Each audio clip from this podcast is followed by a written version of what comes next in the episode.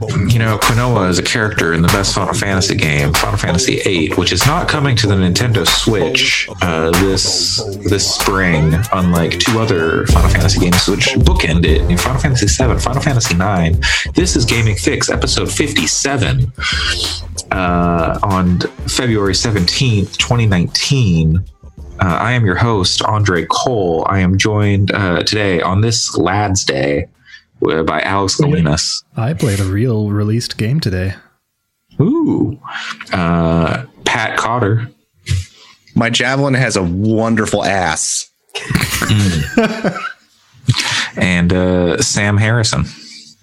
If I was a nobody, my nobody name would be Xmas. You said that last time. Yep. Yep. Shit. Uh, I also played. I played an unreleased game today, kind Dang. of technically. Wait, early access Uh, unreleased? No, EA access unreleased. Yeah, he's talking about Anthem, which is te- which is out. It's just out. It's just it. Not if you own a PS4. Well, not, not if you own anything but a PC.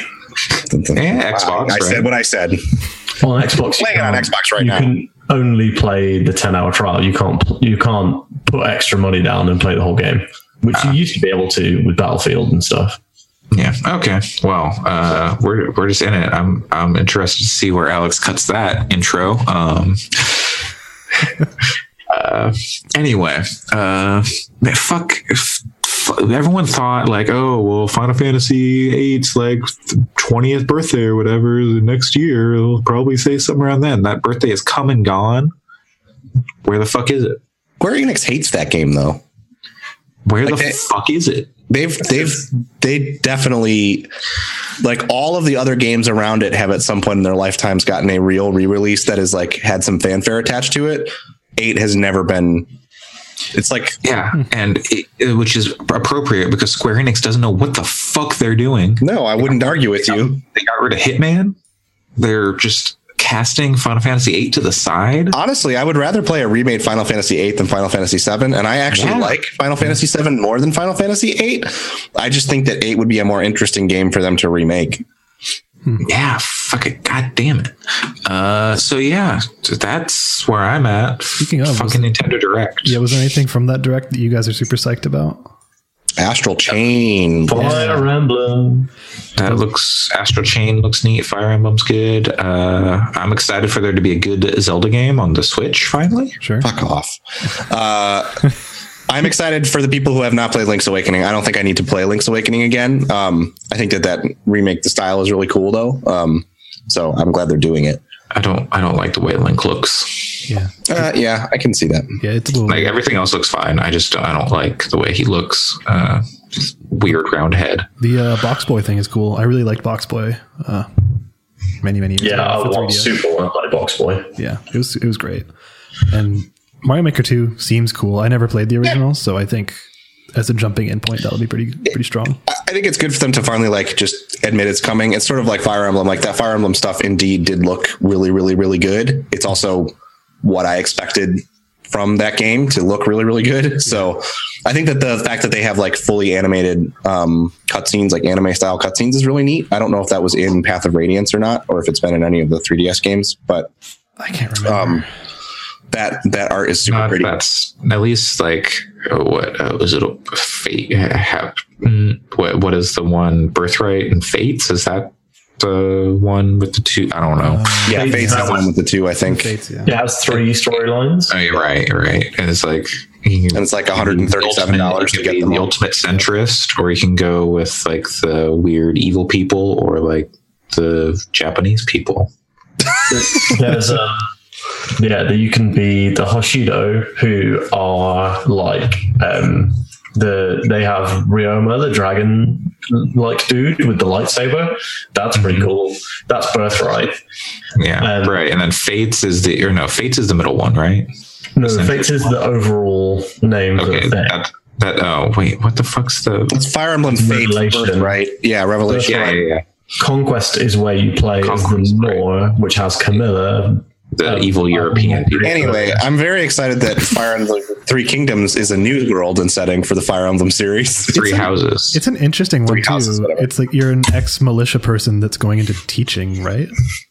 the, the way they fucking said that name over and over in that direct sounded like it was like Fire Emblem 3 houses. Fire Emblem the third. Let's Fire Emblem comes to your home. This When you get edition. when you get four of them, you can get a hotel. Fire Emblem Property Brothers.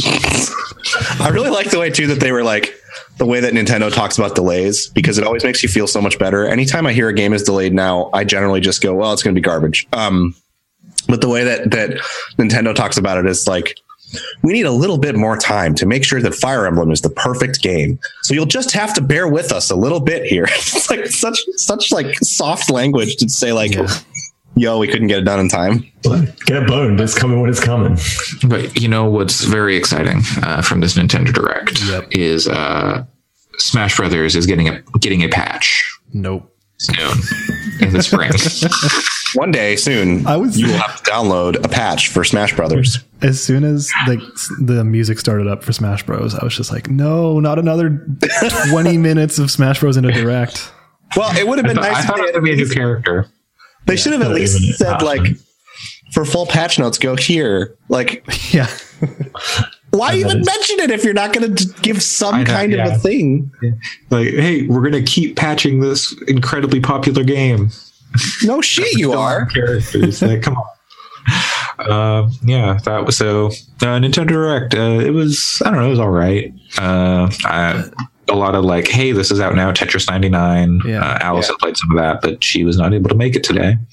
Uh, I feel like, oh yeah, there's some stuff on this GameSpot story just doesn't have that Psycho-Pass game or Yeah. Astral Chain. Astral Chain. I don't know why I said Psycho-Pass. Because it, looks, looks like, like Psycho-Pass. It looks like Yeah. I've never I've never played Psycho-Pass. I don't know what that game is. You should watch Psycho-Pass. Yeah. It's very good. Anime. There is something else that's not showing up here. Oh well, it doesn't matter. Uh, and then like Assassin's Creed Three is coming to Switch. Yeah, God. Why? And it runs like garbage again.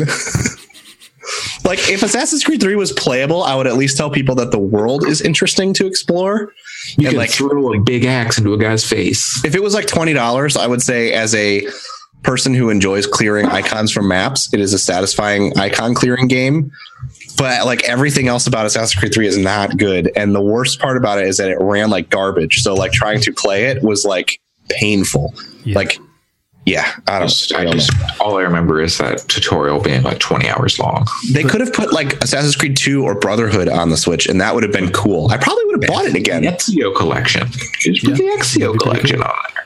Yeah, I remember um, I went to PAX East the year uh, before Assassin's Creed 3 came in and went to like their theater demo and they spent literally it was like a 15 minute demo. They spent 10 minutes talking about how you could run on the trees.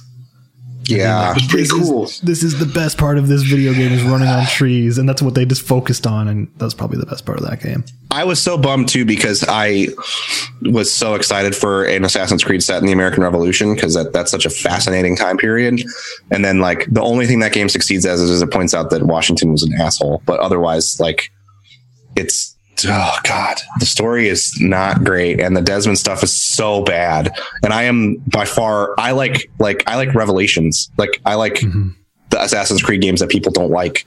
This Liberation, the PSP or Vita game was actually good, Yeah, and Assassin's Creed say- is this crap. Yeah, I've heard people say really good positive things about Liberation. They're not even porting over the multiplayer. Like if they had added the the multiplayer, I would probably buy it because the multiplayer got better in later iterations. But it was a really cool and unique multiplayer Yeah. system. That was like the best part. The other best part about Assassin's Creed Three was that, uh, and they're not even going to have that in this re-release. Their trophy implementation for that stuff was terrible though. Yeah, yeah, so yeah, for sure. Difficult. It's like you have to do basically everything you possibly can in one game to get one of the trophies.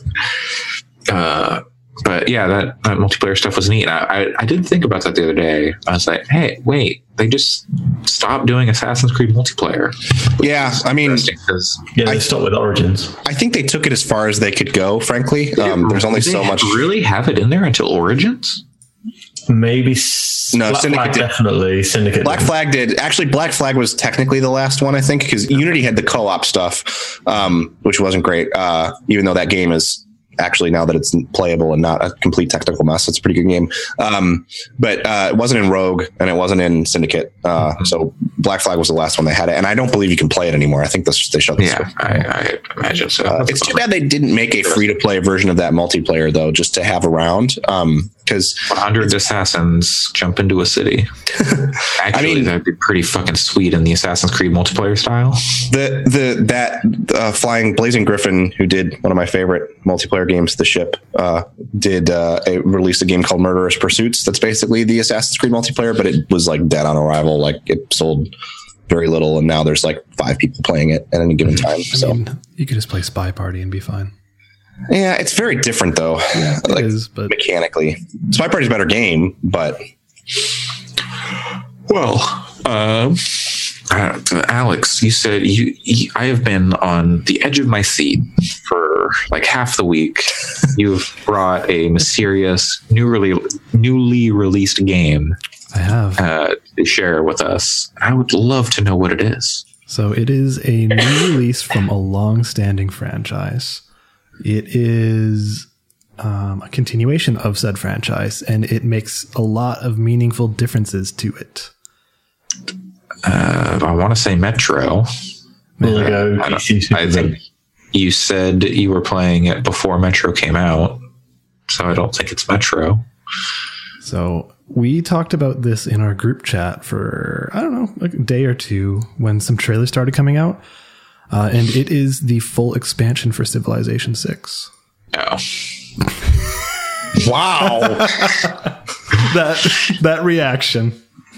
Oh, I never would have oh, just slowly shuts his laptop like I can't wait to hear what you think about what I brought. This is a desktop. Just have to You just slam it slam it over.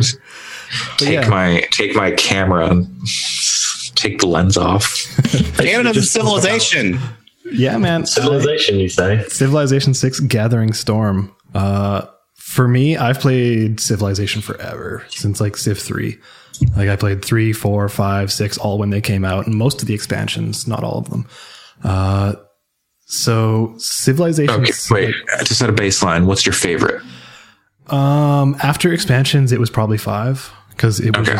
the most complete. But uh, vanilla was four, and then I was actually tied four and six, I would say, because six, uh, Vanilla Six changed a lot of things and made the mm-hmm. game way different because, um, it was more about building your cities in really intelligent ways uh, because you had to in six you had to start thinking about districts you have to start thinking about okay this is where uh, i'm going to have a city that is like going to be focused on military or this one's going to be focused on entertainment or culture or science or whatever. And you can't have every district in every city because it's gated by whatever your population is. So it was much more thinking about it instead of old civs where you're just like, I'm just going to rush hanging gardens at the first 20 turns or whatever. So, um, uh, Gathering Storm, the new expansion changes six in a pretty dramatic way to the point where it feels like a totally new game. Like it could be Civilization 7. It's really cool. Is, is this the thing where you're dealing with climate change and stuff? Is yes. that the Gathering Storm bit? Okay. Yep. There is climate change. There's a whole bunch of stuff. Um, so there's seven new leaders, which is like a huge amount. Uh, I, I the one I, pl- I played was will be pretty obvious. Um, so you got Hungary, you got Inca, you got Sweden, you got the Ottoman Empire, you got England, you got France, and then you got Canada. So I tried around as Canada just to see what it's like.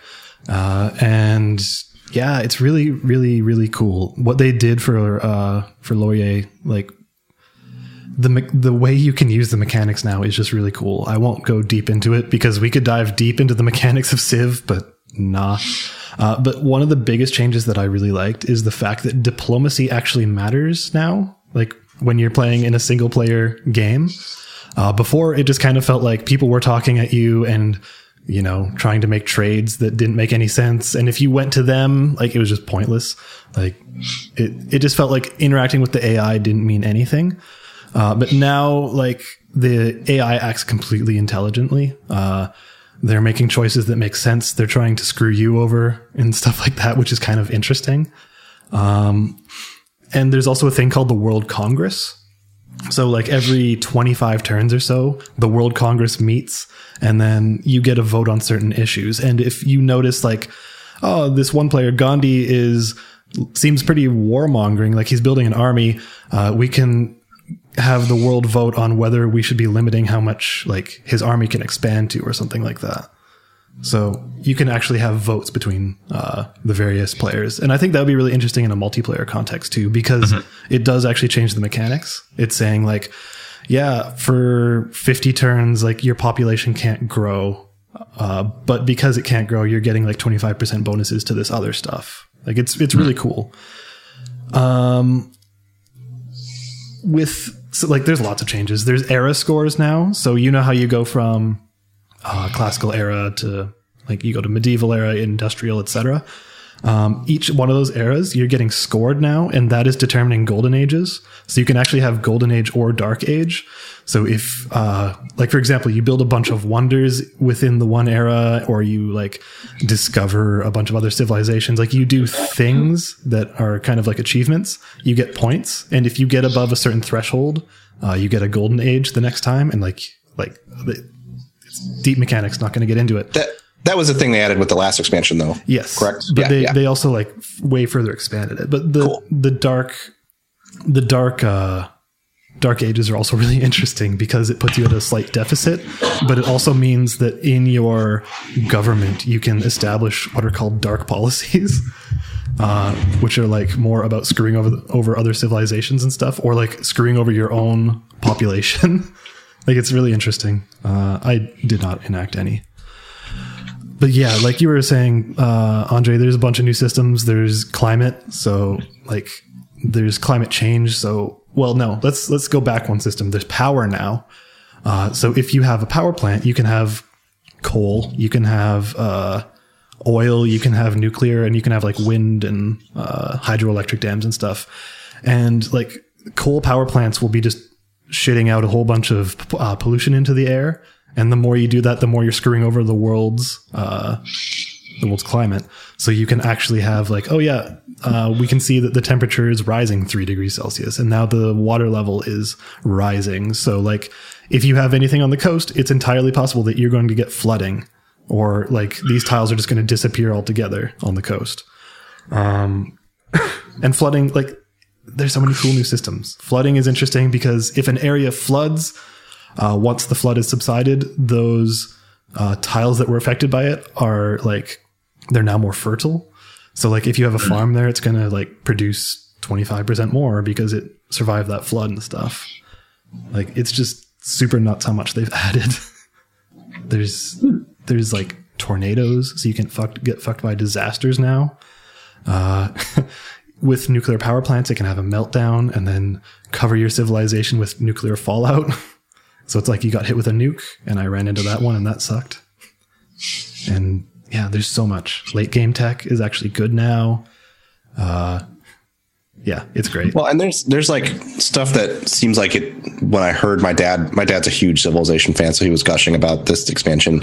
Um, he he was saying that like there's stuff that feels like it would be if they if and when they make a Civ seven, if they don't include it in the base game, it would make no sense. Like volcanoes erupting and they can cause damage, but then afterwards they create fertile ground that is easier to farm on. Same thing with like floodplains that get flooded and destroy improvements, but then uh, they're easier. They, they produce more food for a time. That stuff just seems like it makes perfect sense. And it seems like something that should have been in the game for like the last three installments when you actually say it out loud. Yeah, like that's one of the really cool things about it is sometimes with expansions, especially for 4X games, it feels like they're just bolting on new systems to the existing game and it doesn't like it might not feel balanced and it might just feel overwhelming like hey we're just shoving these new systems in your face uh, but this this one in particular just feels like it feels supernatural and especially for a series like civilization and this is true of other 4x games too but it's like civ 4 hit a certain point where like they couldn't have done anything more to it. It was like so completed. So this happens with like games like the sims too.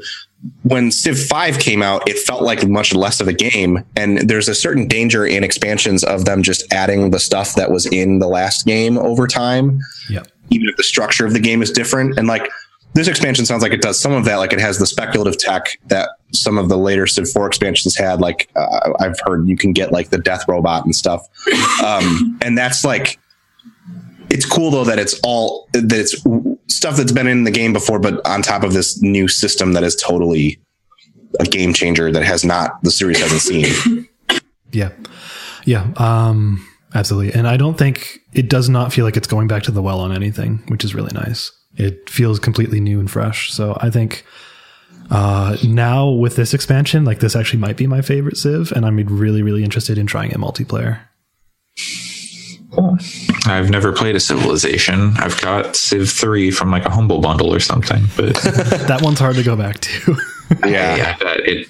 I bet. Uh, I, I, would say people should just get the most recent one. Frankly, like it, Yeah. it, you could go back to Civ Five. It's a good game too. I mean, they're all great games, but if you can some, if you have the option, I would say to work on just acquiring Civ Six stuff Yeah. to play it. At this point, I would, yeah, I'd wholeheartedly recommend this expansion. It's extremely good. I would say that unless there's a civilization in the other DLC, like the smaller DLC that you're particularly interested in playing, the mm-hmm. those faction DLCs that are like eight, ten bucks or whatever are not really that worth it. Yeah, Um, the Aztec But but the big expansions are good. yeah, yeah, definitely. Neat.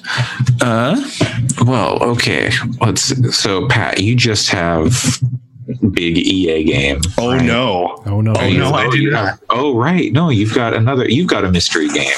I forgot. Not as new a release.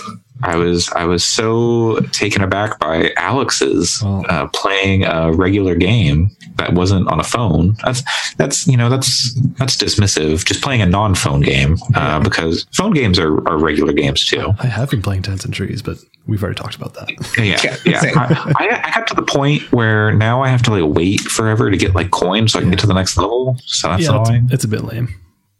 But, Uh, so, but- so Pat, what's your trivia Yeah, for us on this one? I, I know the answer, so I'm not. Take us on this journey. No. Take us on this journey.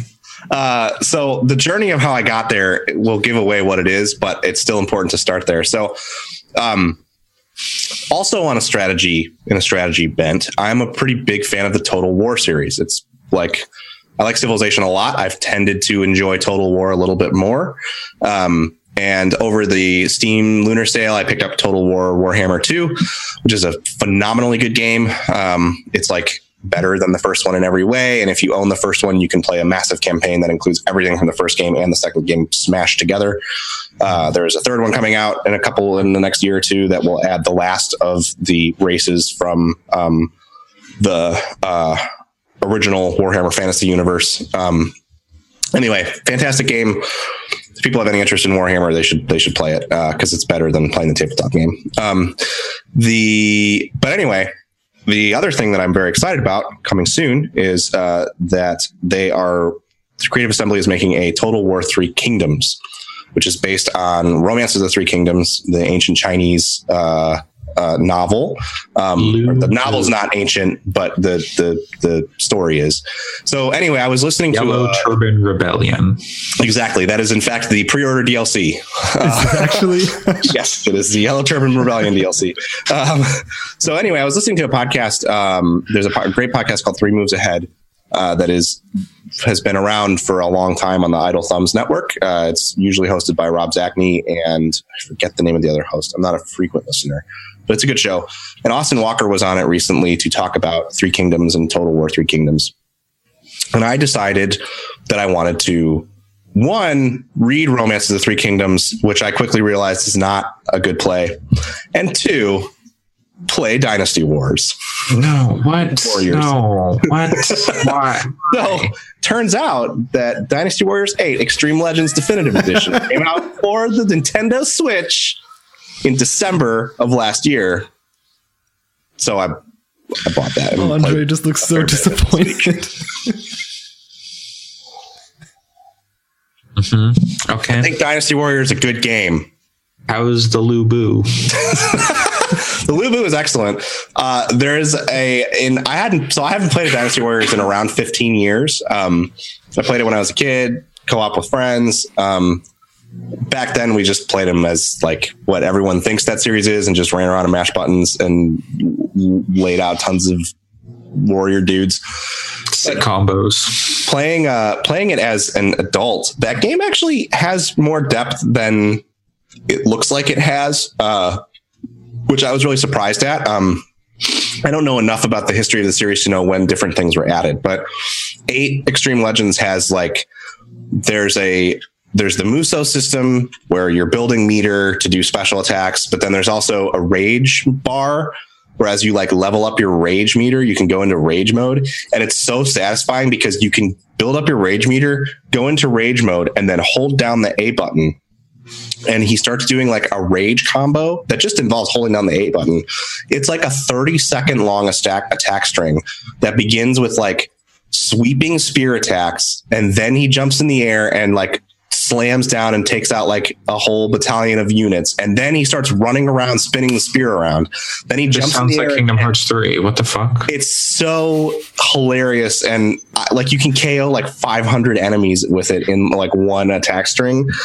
It's very fun. Um, and and actually like from a there's a whole like rock paper scissors system in it where you have to use like it's like heaven earth man and you have to when you fight the more powerful commanders you have to use the right weapon that's attuned the right way to be able to knock them down and do your attack strings on them. So that system is a lot of fun. And what it kind of turns into is like i started to realize that the random dudes running around are like creeps in a moba and you use them to fill up your resource bars and then you do your cool shit on the enemy lieutenants and commanders and stuff. And it's when you view it in that way, it's actually a pretty interesting strategic choice of like where you're going to go to feed basically to be able to take on like the harder enemies when at the different objective points because you can fail I'm playing it on the normal difficulty and you can fail in like five minutes if you're not careful. And if you don't have the resources to be able to succeed at the objective that it's putting in front of you currently, then you can just get super fucked and and not be able to, to complete it and have to start over. And those levels are actually really long. so it's a it's interesting how much more depth and strategy was in it than I remember from when I was a kid, where we would just run around and probably lose most of the missions. Um, and then that definitive edition on Switch is like a phenomenally good port. It does not look amazing, but it's like it has every DLC that they put out for that game. It's got like 600 costumes or something like that. There's like close to a thousand different weapons, I think. Uh, it has like I don't, I don't think there are a thousand different weapons in the real world. well, I mean, there's like 200 different swords. You know, like it's we're not talking think there are 200 different swords in real. and they all have different like like little quirky things about them too. Like I've been using a flail, and the flail on strong attack three, five, and six. If you rotate the analog stick, the flail spins and you do more damage. It's like wild little like touches to every single weapon that give it slight mechanical differences that are actually like noticeable and interesting. And on top of all that, so you play the story mode. Character progression is stat is like works across all modes. So you can play like Lu Bu in four free play levels, and then the levels that you gain will carry over to story mode. So basically, you play everyone's story mode, of which there are like, even though there's like 30 characters, there's only like six or eight story modes. Um, it's mostly So just six or eight story modes. I can't remember for sure. It's like it might even only be four or five. But anyway, you can kind of assume different characters as you play through each of those stories. Lu Bu's is really the only one where you're kind of playing him the whole time, which is the one I started with. And uh man, he's an asshole. Uh but um it's it's once you finish the story modes, there's a whole set of challenges that you can do that are all like pretty tough and short. But then there's this whole ambition mode also where you basically go on procedurally generated battles over and over and over again with different characters and you level them up and you level your base up. And this is like you can play this mode for like hundreds of hours. And then eventually like the emperor shows up and gives you his sword, which is apparently not a very good weapon from what I was reading, but like that's sort of the end game. And then the difficulty ramps up and you can just play it at a super hard difficulty forever if you want to. Like So, an like- endless mode, or like you keep you just keep doing like the missions, or is it like one endless level? No, no, no. You keep doing the missions, but they're very hard, I guess. So like, Like Lu Bu against every person who has ever lived in the history of the world. yeah, it's just really interesting. And then on top of that, like, I also started listening to a podcast called Three Kingdoms Podcast. That's very good. It concluded a few years ago, but um, a gentleman from China set out to do this podcast because he was talking. He talks about in the intro episode how. Uh, reading Romance of the Three Kingdoms is really boring if you're from the West because you don't have any context or anything. So like you don't uh, know who Chow Chow is and stuff, um, unless you play Dynasty Warriors. But even I haven't played it enough to know who these people are really. So when you read Romance of the Three Kingdoms, it's sort of told from a it's written from the perspective of someone who is who knows who all these characters are al- already. And if you grow up in China, you know who they are because they're major historical figures. It's like knowing who Lincoln and Washington are if you're American. And so he he set out to sort of he was talking about how like for him when he was growing up reading Romance of the Three Kingdoms was like reading Game of Thrones. It's incredibly compelling and interesting, but without any of that context, it's really dry and boring for an American to read or a, a Westerner to read. So this podcast sort of retells the story of the novel and gives you context for who those people are. And he does a good job of making it interesting and exciting to listen to. So that listening to that alongside playing Dynasty Warriors is really interesting because you can see where the game takes even more liberty than the novel does. Um, and uh, I don't know. I have a new respect for that series that I didn't have before. I think it's it's it's fun, and I get it more now.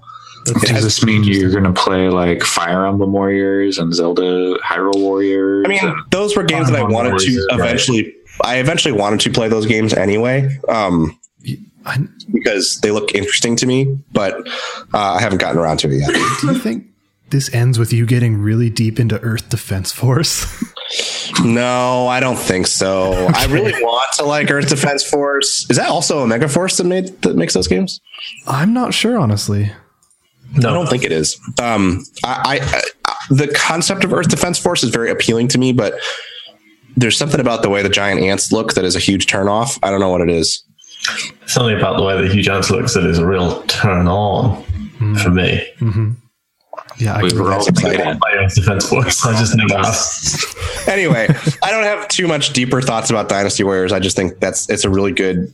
The Switch version is really good. It, it makes some visual sacrifices. It definitely looks like a PS3 game, if not a PS2 game at times. But uh, it runs at 60 frames per second, docked and in handheld mode, um, which is really what matters. Uh, for those games. Yeah. So yeah, is it a compelling thing to sit down for like three hours with, or is it better for just sitting down for like half an hour to 45 minutes and then being done with it? that's how I've played it. Is sitting down for like half hour, 45 minutes. Usually, like I've used it as kind of a like if I don't have time to dive into The Witcher for before bed or whatever, because I've been playing a lot of Apex still too. Um, so I'll play Apex until like 9 30, 10 o'clock ish and go, well, I'm not quite ready for bed. Um, and then like play a level of Dynasty Warriors. Uh. But Cool. I could see if you had a clear goal in mind for what you, excuse me, wanted to like achieve with the session. Like I want to finish this story or I want to get this character to this level. I can see how it would be fun to play it for a longer stretch of time. Cause like I said, once you start thinking of it as I need to use these creeps, you know, to use a MOBA term to feed and get resources to be able to take on these larger enemies. There is, it, it's more interesting than just button mashing. And then also there are combo systems in it. So it, it it's simpler than a fighting game, but you are doing different button combinations. You're not, if you just mash the same button over and over again, you're not going to do well. Um, you do have to like kind of change it up and, and use parries and things like that and, and switch up your attacks. And you can, you carry two weapons, the characters like main weapon and then a side weapon. So switching between so the weapons lets you continue combos. So you can do like a long, a 10 hit combo with your spear, switch over to your flail, do another five hits and then switch back to your spear. And so it's kind of cool to try to get the largest combo you can, you can get going too. Um, so I don't know. I, I could definitely see people sitting and playing it for longer periods of time. Cool. As some say, Lu Bu is still doing that attack string to this day. Oh God. And I, I mean, I can't really stress enough that the character, like the, the, the drama between the characters is so good. It's really, really, really good. Like I didn't know for the longest time until earlier this week that when they talk about eunuchs in Chinese history, They mean the like the, They mean like code, eunuchs. right? huh? Oh, you mean like you mean like uh, like the code eunuchs? Yeah, like I know No, no, Unix. no. I'm I'm I'm gonna go into Jurassic Park. I mean, and eunuch as in someone who has been like castrated. hold on to your butts. Like, well, I did, I did not know that like eunuchs in China who were castrated, like they were, they had a lot of political power because they couldn't have children, and so emperors trusted them in ways that they wouldn't trust other people. I didn't know about hmm. that. When you I saw Game of Thrones. it's it's like the Dynasty Warriors is real wild. There's like a moment where where I I beat a, a, a another character and they yelled, "Why did I ever become a eunuch?"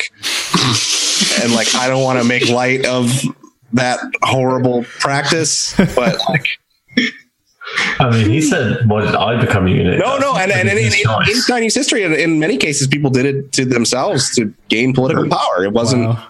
It wasn't just. was, uh, there were definitely people who it was done as a as a punishment, and that's horrible. But there were people who d- did it to themselves to become Wow. politicians.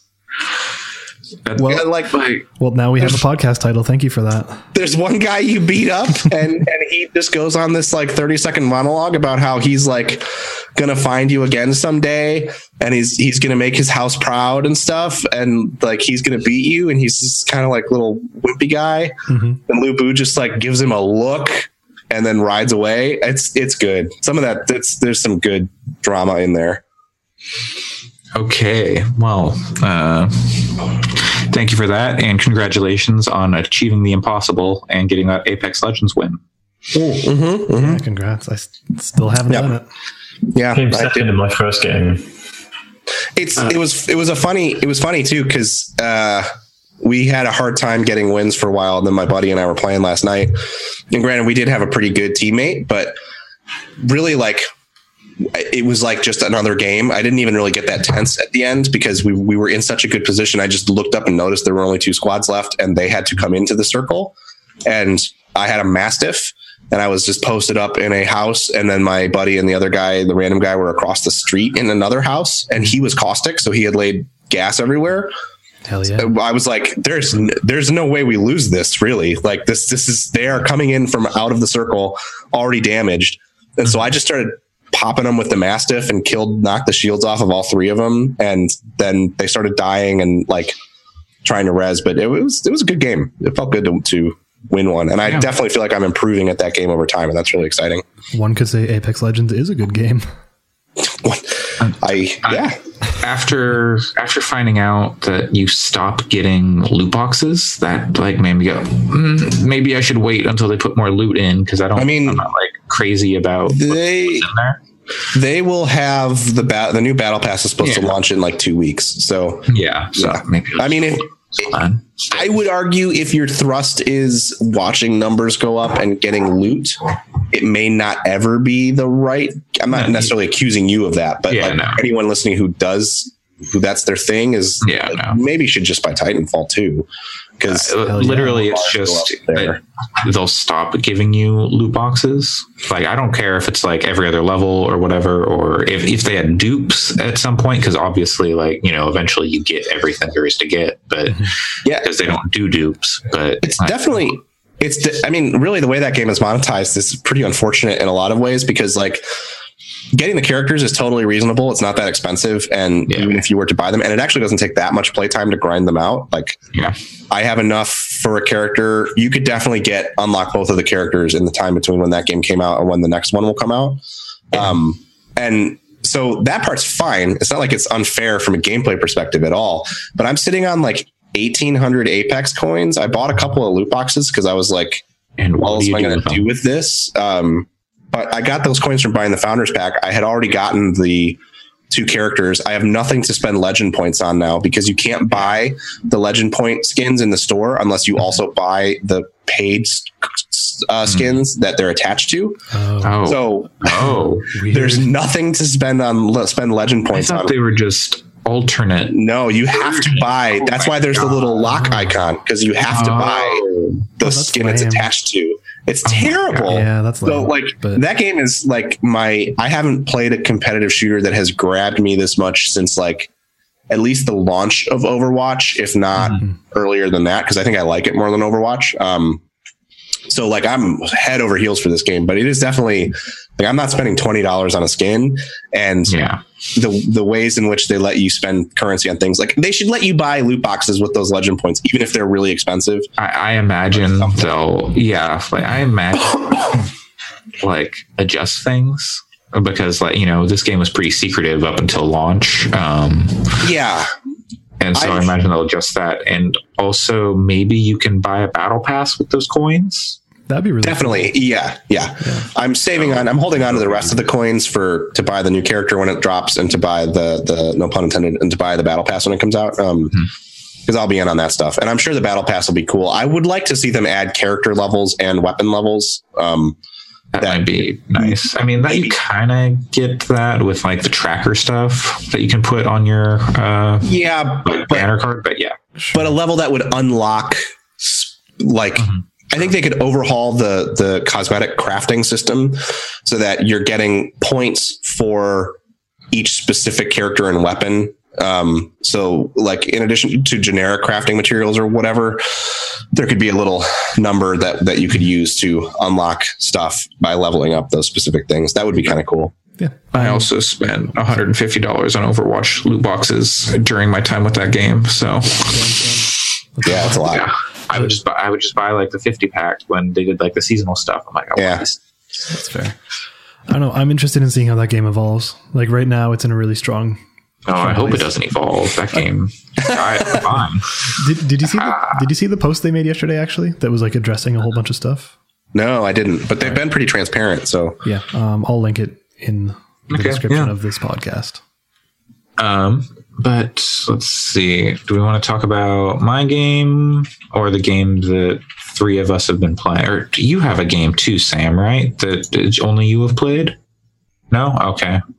You mentioned a game before, but uh, I don't know. What do we want to talk about? why don't you why don't you talk about your thing and then we can Okay, and then we can close out with the uh, yeah the multi-person. We t- that's tend to be how we do things, anyways. Usually, close out with the big game. Uh, yeah, I finally got around to playing Resident Evil Two.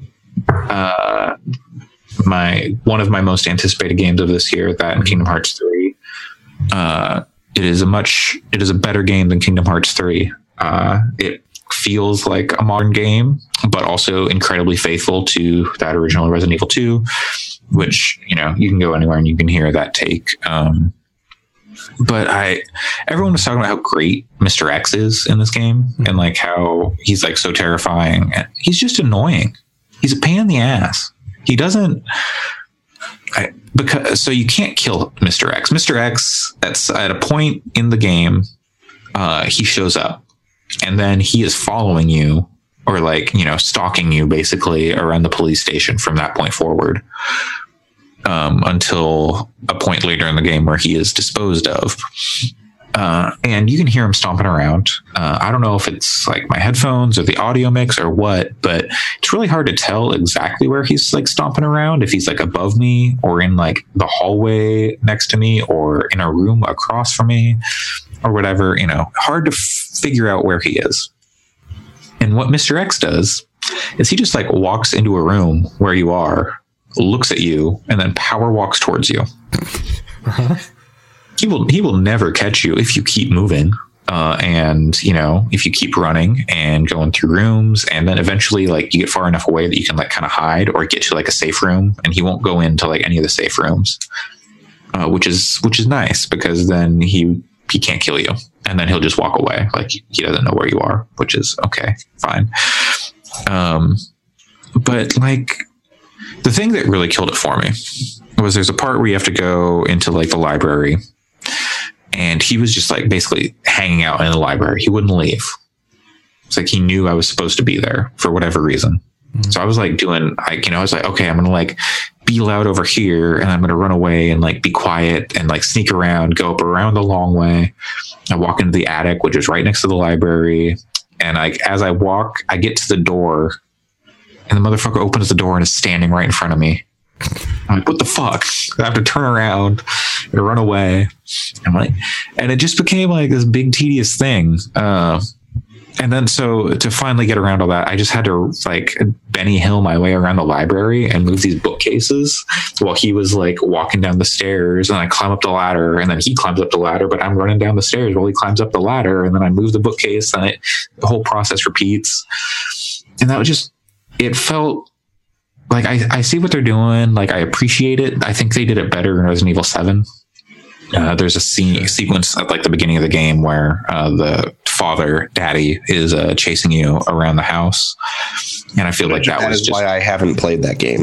uh, it- it's a much it's a much better it's it's done much better than I think the Mister X stuff in this is. Uh, Like to me, it kind of sounds like. Uh, did you ever play Amnesia or Soma? yes, yes, Um, yes. like- I played Amnesia. I played most of Soma. So with Amnesia, like at some point, you start to realize the mechanics of the monster, and it becomes like nowhere near as scary. Mm-hmm. And that's kind of what it sounds like with Mister X. You're like, oh, I understand your mechanics. You're no longer really terrifying. Yeah, uh, yeah. It's mainly just like.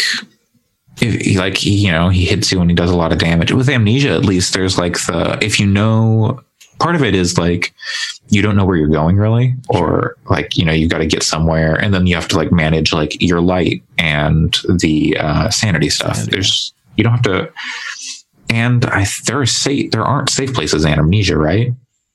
I don't remember, but Um, uh, there are a few, but well, not they're not entirely safe. But Yeah, yeah. So they're like, and like I said, you can just run into like a safe room uh, and hide, and then.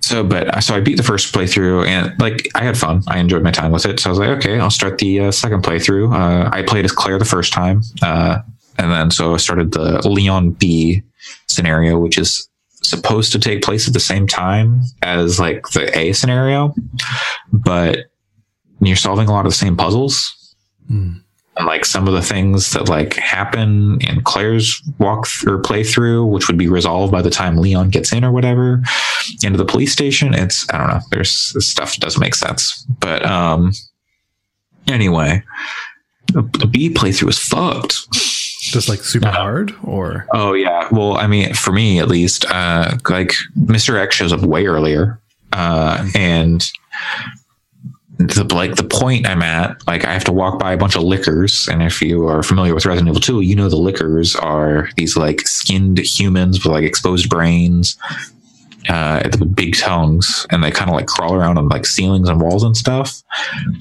And in Resident Evil 2, they're blind. Uh, in the remake they're blind. So you can sneak by them if you walk very slowly and like don't make any noise. But then you're like oh okay mr x is gone. I'm just gonna walk out into this hall nice and slow because there's a licker right outside the door and it won't move for some reason. And then mr x opens the door across the hall. You're like shit he sees me. I buy this licker. And like the room i got to go to is in another hallway. That's like three zombies and a licker. Yeah, it's, it's just all bad, man. It's all a bad scene. and the zombies can like the zombies can bust down doors. Uh, so like you're never really safe from a zombie unless you're in a safe room. And it's just like, mm. uh, but it, it's fun. Uh, it, but like I don't know, the Mister X stuff I think could have been done better. do you think? Um, two things. Do you think it's better than original Resident Evil Two, and how does it stack up to Resident Evil Seven for you? Uh, hmm. Uh, I have to play it some more. Like I want to finish the B stuff, go through the Leon campaign and stuff. Uh, it's very, it's very faithful to those original games with like you know some uh, diff- like some altered story stuff. I guess I it's been a while since I played Resident Evil Two, and I don't ever, I never did like the B scenario playthrough, so I didn't even know Mister X was a thing because he wasn't in like the A scenarios uh, in Resident Evil Two. Um. He's got a stupid hat. God. Yes, stupid fedora I thing. have you have any of you seen the uh the I saw a video that uh, did the the Phil Collins thing uh like the of him coming through the door this. so like you could hear in the air tonight playing and then like after the drum when the the, Uh-huh. the, the drums happen and then Mr. X bursts through the door and it's just like blown out volume of the chorus in the air. very funny. It's it's it's a that meme came and went in a very quick fashion because it Yeah. was very funny at first. It quickly got not funny, but that one was very funny. Still, Uh, like yeah, uh, it. I, I wish he was better uh, and not just like like I don't even want like because you can like stun him if you shoot him a bunch. I shot I've shot him once and you get an achievement for shooting off his hat. Yep. Uh, but like I got I was like waiting in a room. I was like incredibly silent, and he just walks into the hallway and busts into the room I'm in. I'm like, how did you know I was here? and so he does that sometimes where and it just doesn't feel fair because or like he'll walk into a room and know you're there even though he usually needs line of sight but i'm like hiding behind like a wall and he's like oh i know where you are it's just like why why do you know who told you What did you think of that very self-aware Capcom tweet? oh that was very good Yeah. uh like uh, yeah um so people have modded for those who don't know people have modded the pc version to include uh to play to change the music that plays when mr x sees you uh with like oh what is it what song is it Isn't X Uh, going to give it to you? yeah, X gonna give it to you. Uh, and so Capcom put out a tweet announcing the uh, uh, announcing that they put in original costumes for Claire and Leon from like that look like the PS2 versions, but like upresed. That started knock knock, open up the door, it's real, uh, which is very good. that's very funny. It That, that is good social media from a company. from Capcom. Yeah, I, Capcom's killing it.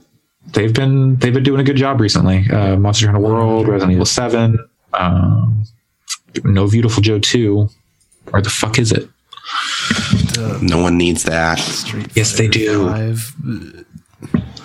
Yeah, yeah, but that was before Resident Evil Seven, and that was that was old Capcom. This is new Capcom. Uh, so rumor is they're already working on Resident Evil 3, but also there's someone saying like if the fans demand it. So who knows? And then also probably a Resident Evil 8 is also in the works. I imagine we see that before we see Resident Evil 2. Do you I think when they say Resident Evil 3 is in the works, I think they mean, hey, we're like pre-production. Do you think that the and I haven't played seven and I do want to someday, so I'm you know don't spoil the ending of it. But Sure. do you think that Resident Evil eight will take on the kind of tone that seven has, or do you think it'll go back to a more like goofier look, like kind of like what Resident Evil six was? The- I, I don't think they go back to the Resident Evil 6 stuff after like after the reception of 6. Like 6 sold a lot. Um, I but guess I, think mean just- I think just recently, like sales wise and stuff, financially, uh, 7 finally overtook 6 in sales. I guess I mean more so like the tone and less the obviously six was also not particularly enjoyable. Like from what I've heard, it's not very good from a gameplay perspective either. So like assuming that they stick with the the I think magic they they stick with with- seven. I think they stick with like 'cause, like two and seven are very similar. Like seven is a return to form uh, for the series, like a return to like the three one through like Veronica era, and like a little bit of four. But um, Seven is pretty. It's a little more- it's pretty boisterous though. Like like towards the end, like at the Yeah. beginning, it's, Yeah, and it's I a guess lot that's more kind of and like the what I- last act, it kind of falls apart. It just becomes like a bad shooter, kind of. I don't really know how where it. I've managed to avoid finding out where it ultimately goes. I've seen everything up until you're in the basement fighting the the monsters in the basement. sure. So I know it goes weirder places than that as it goes on. Um, I just that I think it's hard for me because it's the it's the horror aesthetic that I have the most trouble with uh, getting through. But I really appreciate the kind of like the the the the kind of people in the middle of nowhere that are you know Texas Chainsaw kind of scary stuff. That is an extremely effective brand and aesthetic of horror. Uh, so I think it would be. I know it gets away from that as the game progresses, but I think it's interesting that that that's what they chose to go with, and I would be interested to see them see more AAA takes on that kind of um, more dark, serious horror. for yeah for me it's not even like the setting of the game like i can i can totally understand why why people find that like very effective. Like Austin Walker talked about like how he finds that kind of stuff like incredibly uh, incredibly unsettling. Uh, but for me, uh, like that isn't like a super effective form of horror. But I think that game, just like the overall aesthetic and the way it's executed, work extremely well. And I think uh, like the the zombies and lickers by themselves in Resident Evil 2, I think are effective enough as like causing trouble because they're real hard to dodge sometimes, especially in those like cramped corridors, like because you don't have the freedom of movement that you'd like. Uh, like in Resident Evil 7, it's a first person game, so you can just kind of move exactly how you want. Um, but there's a little bit of a since this is like third person, it's it's pretty stiff for like a modern game, I'd say. Like you kind of have like a big turn radius, which is interesting. And like yeah. you have like a, a, quick turnaround. Um, but like it's not easy to bob and weave. And like the zombies are quicker than you'd like at times. So getting around them is not always the easiest thing. I'm finally starting to get a handle on that, but it's, you know, like when you've got three zombies in front of you and a licker, and so you're like, okay, well, how am I going to get around this? I don't want to like run because my shotgun can't kill the licker fast enough.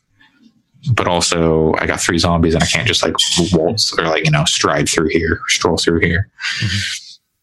So yeah, it's it puts some interesting uh, challenges in the way, and I'd like to try my hand at learning to speed run the game if I can beat this fucking scenario.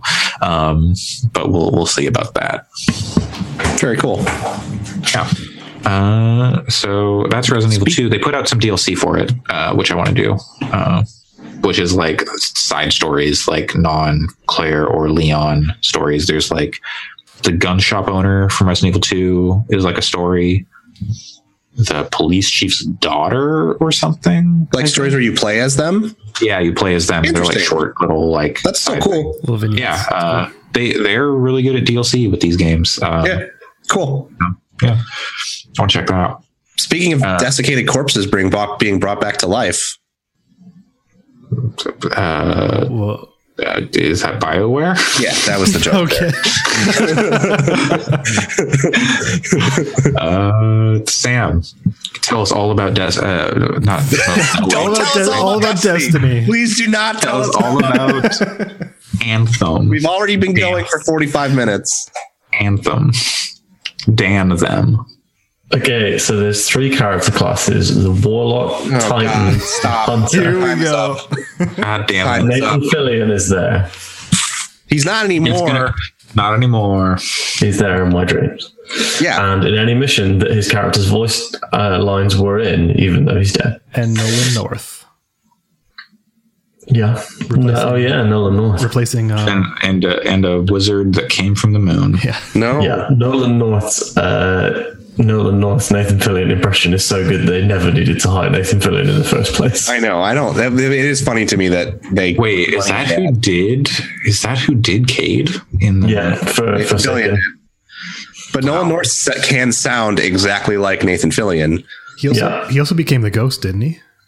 Yeah, no, yeah, no, that's, why, that's, why, I was confused. I thought yeah. you were saying Nathan Fillion instead of Peter Dinklage, and I was well, like, "What are you talking about?" Because the, the whole the whole joke when the Uncharted movie was going to be a thing, and they yeah. and they cast Mark Wahlberg in it, which that movie will never come out. Um, but no. uh, it's currently starring Tom Holland. Oh yeah, right. It's changed all around, but Wait, like what? they should they should have cast. They should have cast.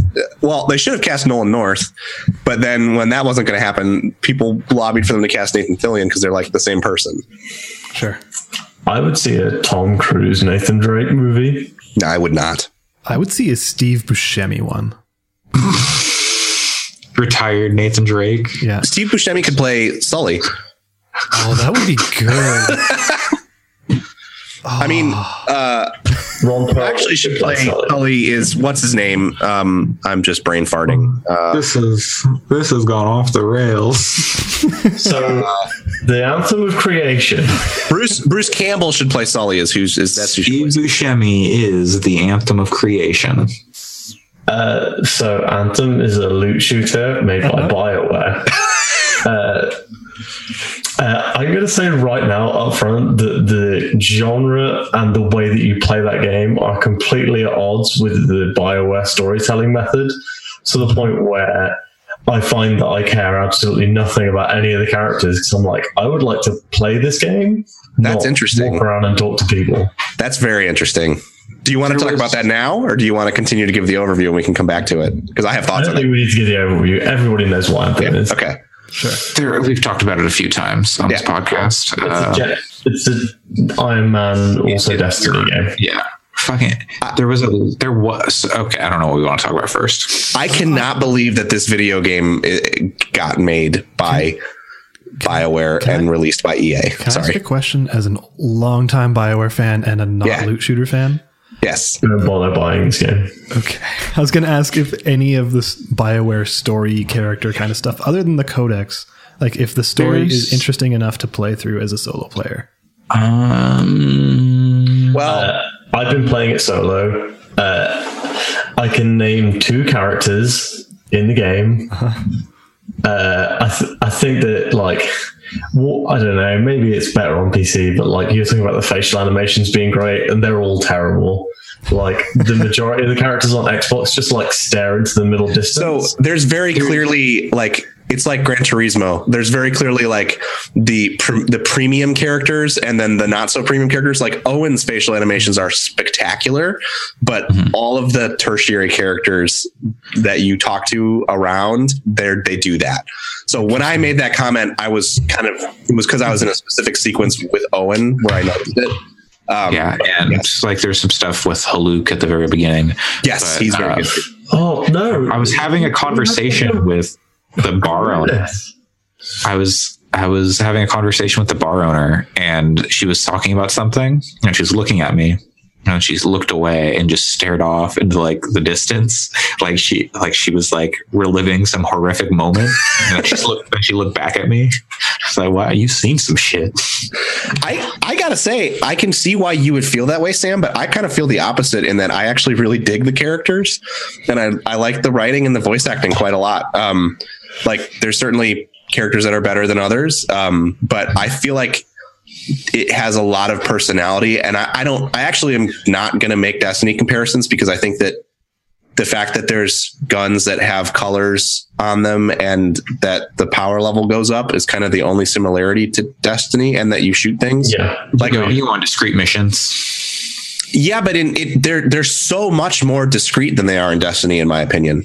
yeah, like- definitely. They're like Hunter missions. Destiny feel I mean, I know structurally they're almost the same, but Destiny feels like it flows in a way because of the way that you yes, you open a menu, but you're like you you you warp up to your ship and then the loading screen is screen screen is your ship flying to the next thing and then landing like it feels very much like it flows from what am I going to do to doing the thing in a very different way than Anthem. And I actually kind of love the way that Anthem does it, even though I think that most people are going to hate it or at least not like it as much as Destiny because like Anthem in a weird way almost feels more like a mech warrior game to me hmm. than it does like Destiny because you spend so much time in between missions talking around walking around the fort talking to NPCs lovingly like making changes to your javelin.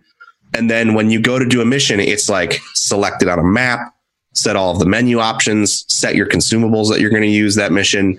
And then like when you hit go you are you are going into the mission at that point. And it's such a break. I think part of it is mm-hmm. because it feels so different to walk around fort tarsis than it does to control your javelin. But i think it's mm-hmm. totally wild that they got away with the structure of the game being what it is and that ea didn't like tear it apart because it's it's structured like a like a 90s game in a lot of ways It plays like it's structured like Monster Hunter. So you go back Sort of, to your yeah. insular world, which has all the stuff and all the plot progression, like all the plot, all the uh, progression, and like items and gear are all done in HQ. Well, and then there's- you go out on your expeditions. There's some story stuff that happens out on the expeditions, but only in like the key Oh, yeah. the core the core missions. I don't know if how many you've played, but there is, and I'm not as far as Andre, but I just did one that has uh the what is his name?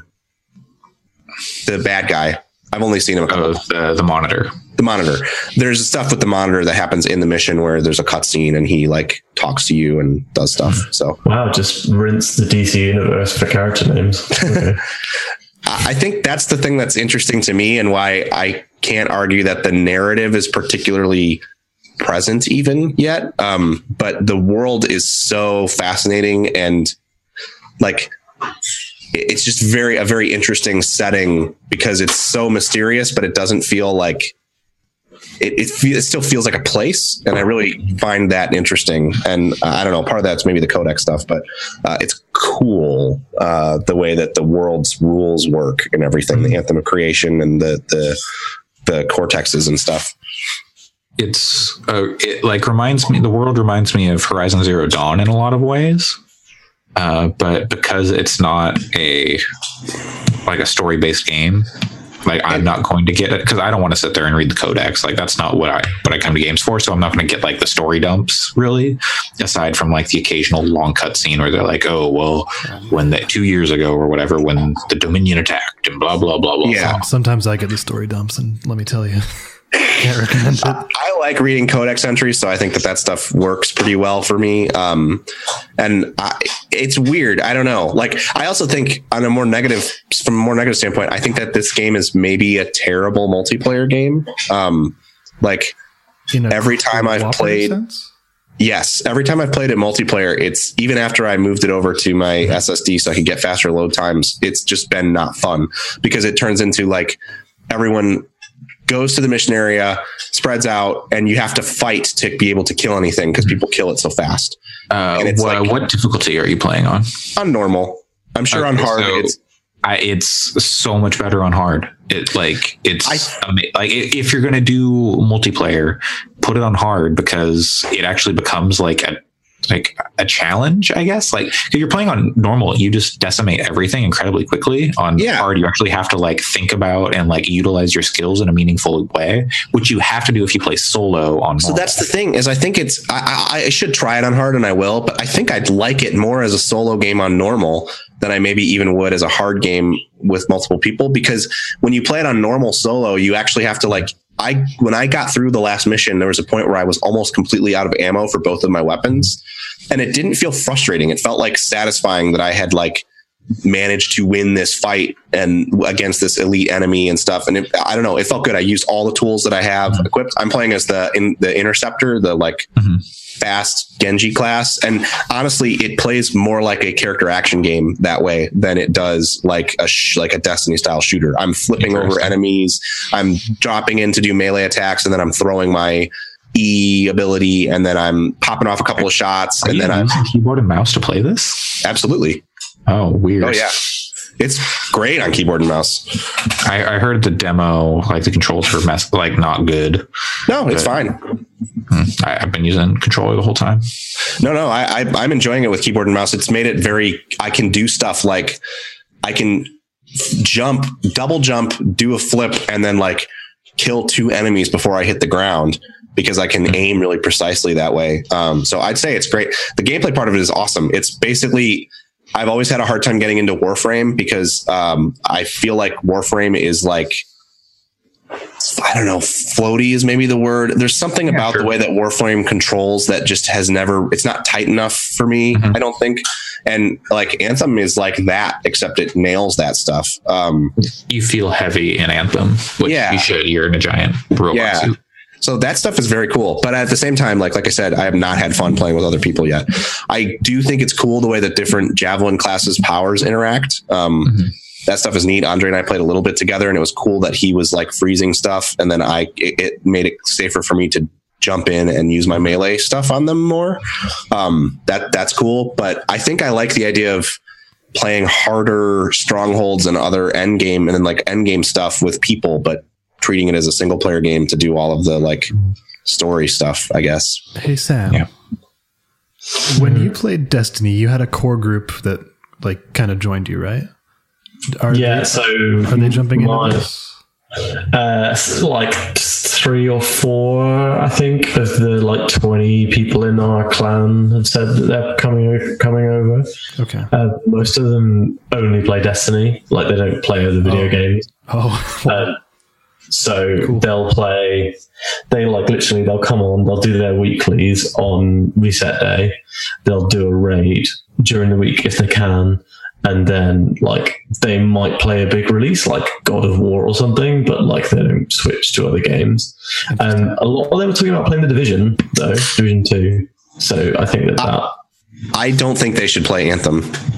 Like, I don't think it would scratch that itch for them from what's in there right now. Because of the loot or because of the playing or Uh, well, like, I mean, you've seen it too, Sam, but like the, you get like one daily quest and, then there's like a weekly quest, but like, it just doesn't seem like that kind of game to me.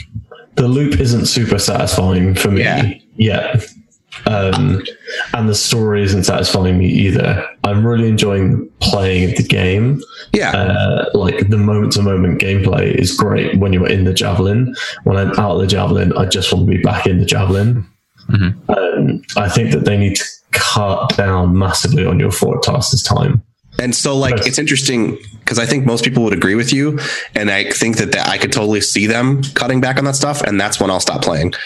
Because, like, I think I find the Fort Tarsis stuff super interesting, but I think most people will not like it because it's so slow. Uh, it's it just feels like it can, it kind of breaks the game a little bit. Like in Monster Hunter, like you're never not hunting because of plot for more than like two minutes. But like in uh, Anthem so far, there have been times when like I mean, yes, I've been talking to people optionally, and I've been like reading through Cortex entries and stuff. But like I've been between missions for like 25 minutes, and that's way too long. Like a lot of that stuff could be delivered maybe through like radio chatter or like uh, cutscenes, maybe. Uh, I don't know. The, When they do this really annoying thing where really good. They're, they're they do this annoying thing where you like talk to someone and then like okay there's their conversation done. Then you like go talk to someone else. And then like the person you just talked to who's across the map has like a new conversation. Like, i was just there. Couldn't we have dealt with this? Or like okay i've talked to everyone. And then like i'm walking up the stairs to get my javelin to like go out on a new mission. And then this person's like hey can you come talk to me real quick? Like, oh and I I've been enjoying that stuff because it feel makes it feel kind of organic in a way. Like I I never really liked the way that it. I shouldn't say that because I like the content of the conversations you would have with the crew, but mm-hmm. I don't love the the the way that it's like, okay, did a mission, let's talk to everybody on the Normandy now and go mm-hmm. down the li- the checklist of who to talk to. I I really like the way that with Anthem, it's like you look at the map and see these two people want to talk to you, and then you mm-hmm. Slowly walk over to them and talk to them and then somebody else. But So i get why people wouldn't because it's so plotting. What this game needs is a Kelly Chambers. well it has a kelly chambers. She, she just doesn't do the thing that kelly chambers does. Doesn't but she, What this game needs is that zoe character is like very much a kelly chambers kind of role. There's also like so they talk about or they were like oh yeah there's no relationships in this game but like Oh, nope. there there's this there's this lady she keeps flirting with me like very overtly i think that they're i think that they shoehorned in some romance stuff later in the game because people Maybe. flipped out about it because i know Maybe. that's that's zoe i think is who you're talking about right no No, no. Oh, this is okay. Different, Really. because I feel like it's that this kristen shaw character Oh, I haven't met her yet. I feel like Zoe has been very like there's been flirtation happening back and forth, and then also who the fuck There's is been- zoe she's the she's the mechanic. She's the forge woman. oh oh yeah, yeah it's like i don't know everyone's kind of flirty with you though That's what I'm I saying. flirted with by the other freelancer, the black yeah, lady freelancer. that's who I was going to say. Wraith. Yeah.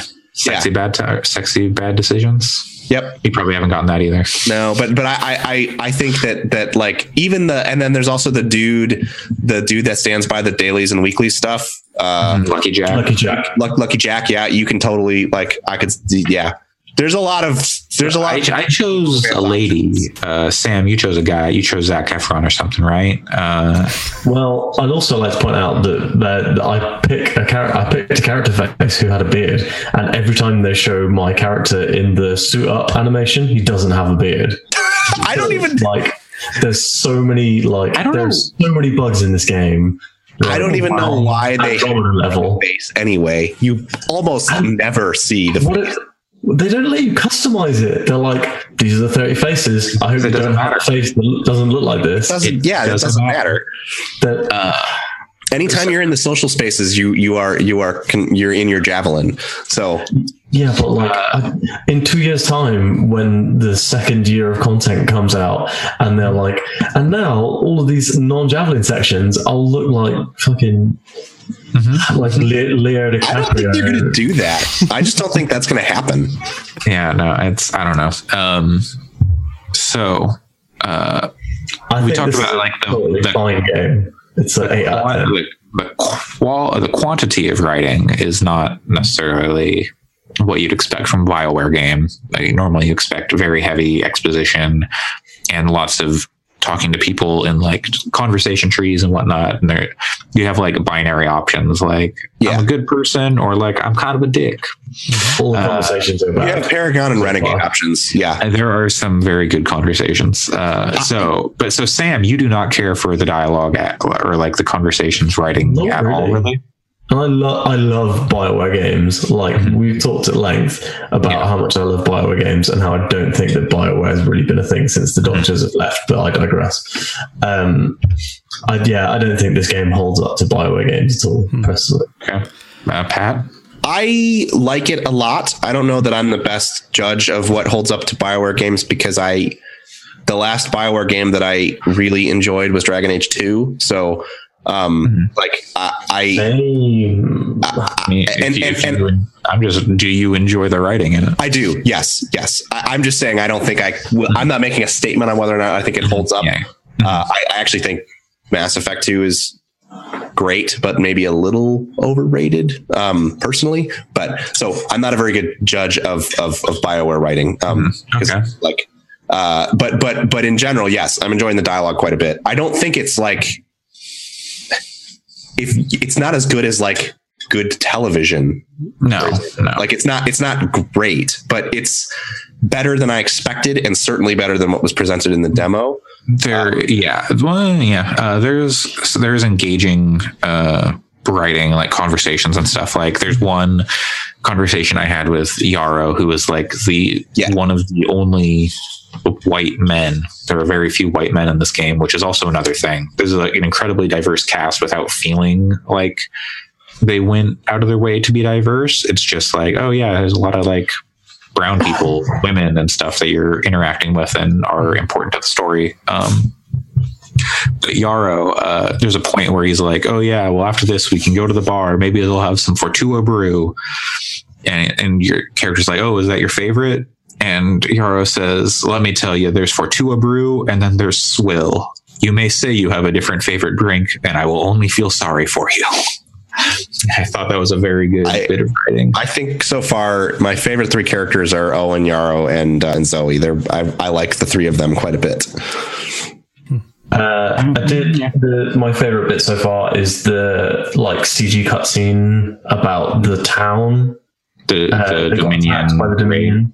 see Yeah. i I- I really didn't like that. Like, I don't know. The, something about Yarrow, even though I like Yarrow a lot as a character, his read of that was so.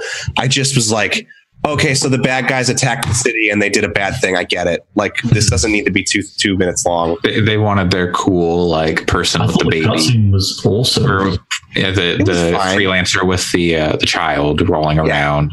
It was that got me more interested in the story. and that's great. I mean, I'm glad it was a, it's effective for people because uh, for that actually was the thing that I. I was almost like, is this story just going to be bad? Because this seems like it's going to be bad. And then I did the mission where you meet the monitor, and I was that has me back on the. Actually, I want to see how this goes. Um, I do still think the story is going to be bad.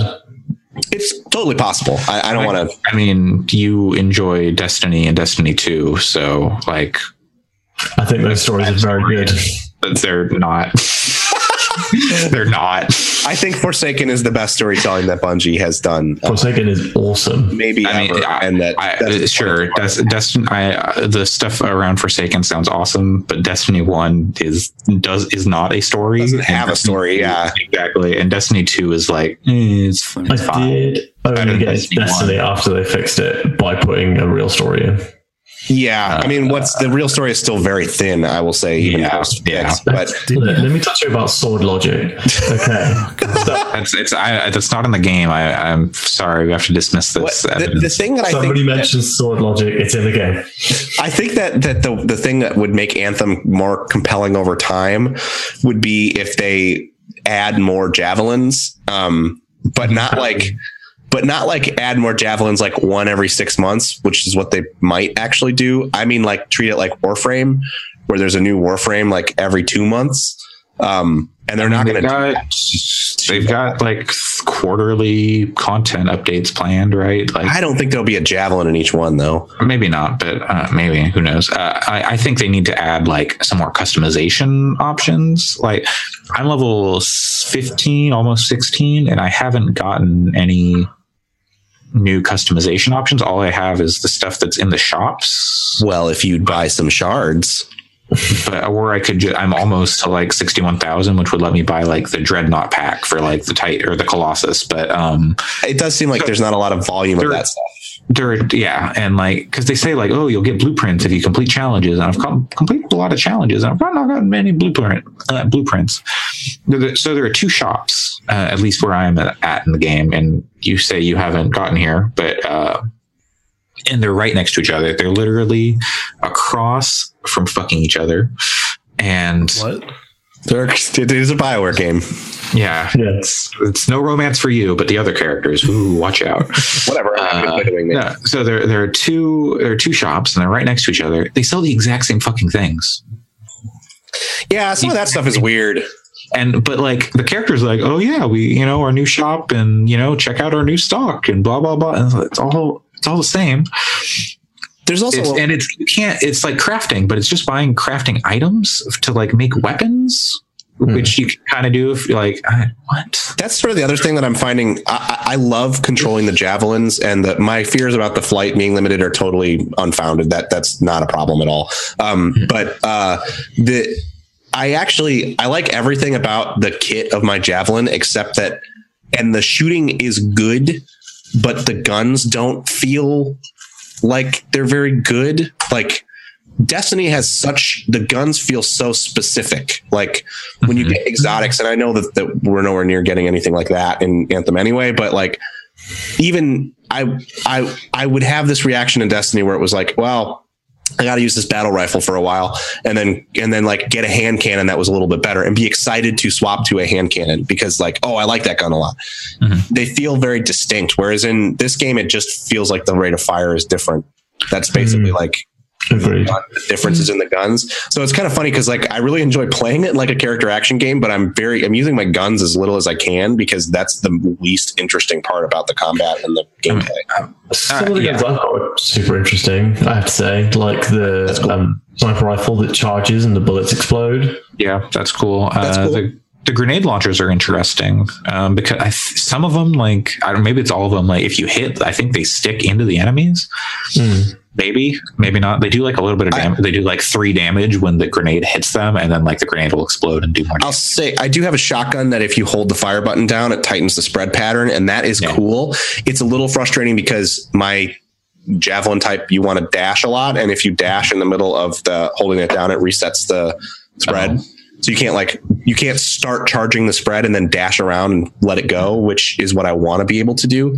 Um, so that could just be that that's not a good fit for my class. But um, a- again, it's it's weird. It's not like the shooting feels bad. It's just that the the guns I've encountered so far have felt very. It's similar to Warframe in that there's just like, yeah, I push a button and then the bullets come out. Um, Yeah. and it's far more fun to use my abilities than to use the guns. I've been playing as a Colossus, uh, so because because I was like, this is the one that's like the most interesting and different to play as, um, and having the auto cannon is really interesting because when you aim down sights, it starts to spin the drum up, Yep. so you can like fire at full rate as long as you're aiming down sights and keep That's that. cool. So it's quite interesting because obviously in a lot of like minigun style games, they like slowly speed up as you hold the right trigger down. Yeah. Whereas Team Fortress, Team Fortress 2 did that with the secondary click, and then you spin it up, and then you walk slow and fire it down. I think Yeah, the Colossus is the next one I'm going to unlock because it looks very cool. It seems like everyone else is unlocking the Storm class, Uh, it seems like everyone unlocks which is cool too. I mean, that one. Uh, yeah, I, I love I love the storm. Um, but then yeah, so my second one I unlocked was the Colossus, and then I think I'll go Interceptor next, and then Ranger last because come on, the Ranger looks like the least interesting. I quite like I- the Ranger, I have to say. Like, I, I, I've I, yeah, I don't have a problem with the Ranger, uh, but playing the demo and like the alpha, like it's I've played it and I get what it is. Um, Hmm. I'd rather play like you know the more interesting like specialized classes. I'll say. Uh, uh, did you have another thought on those? I didn't. I don't want to cut. I think I'm going to go Ranger, uh, Storm, Interceptor. I'll say I really like the the classes in this feel so much more distinct to me than they do in Destiny. Oh, yeah, um, and I like the way that you equip things to affect your abilities in Anthem more than in Destiny. I like that it is a you're getting loot that you are applying to your javelin to get different effects because it feels like there's a, a, a bigger possibility space there. Like it feels like I could get a totally different grenade down the road that is more than the like kind of tertiary. There's like three options in Destiny of what your grenades can do per class, and I like that it feels uh, like there's more potential. Um, and then I've already gotten like several different um, abilities for my E, my secondary, which like that range from like throwing a shuriken to like sending out a ghost copy of myself to do my melee attack at things, which is super cool. So that that stuff is neat. How it's I'm, I find that loot to be much more compelling than the guns. I will say also that I I do enjoy the way that they handle giving you your loot at the end, um, because it. I know some people didn't like having not having the ability to swap mid mission, but it, for me, it keeps me from opening my inventory, and it mm-hmm. makes me just continue to move. And I think that that is part of the fun. Again, is playing it like a character action game, like just like I kill enemies, I get the next thing I need to do, and then I'm in the air flying there, and that stuff is fun. You get so much loot. That's the thing I'm not as crazy about. is I feel like I have a lot of garbage, And and you just, I mean, you can, but you can just scrap it right in the loot screen too. You're like, oh, this is not good. And Like, then, okay. but I also have this is it's frustrating to me. I have two machine pistols that I can't scrap. It will not allow me to scrap them. yeah, I've got some things like that too. Why can't I get rid of this? Yeah, And, and like, I- there's, I- there's things I equipped before. Yeah. I assume that I it's that one of them is like the most basic weapon and that they they won't let you scrap all of your weapons. So like that's the one Yeah. that they make you hold on to so that you always have at least a gun. But I want to get rid of it. And maybe, yeah. yeah, I don't know. There's also multiple ways to access your inventory, which is a little weird. Like you can go to the vault or you can go to the forge.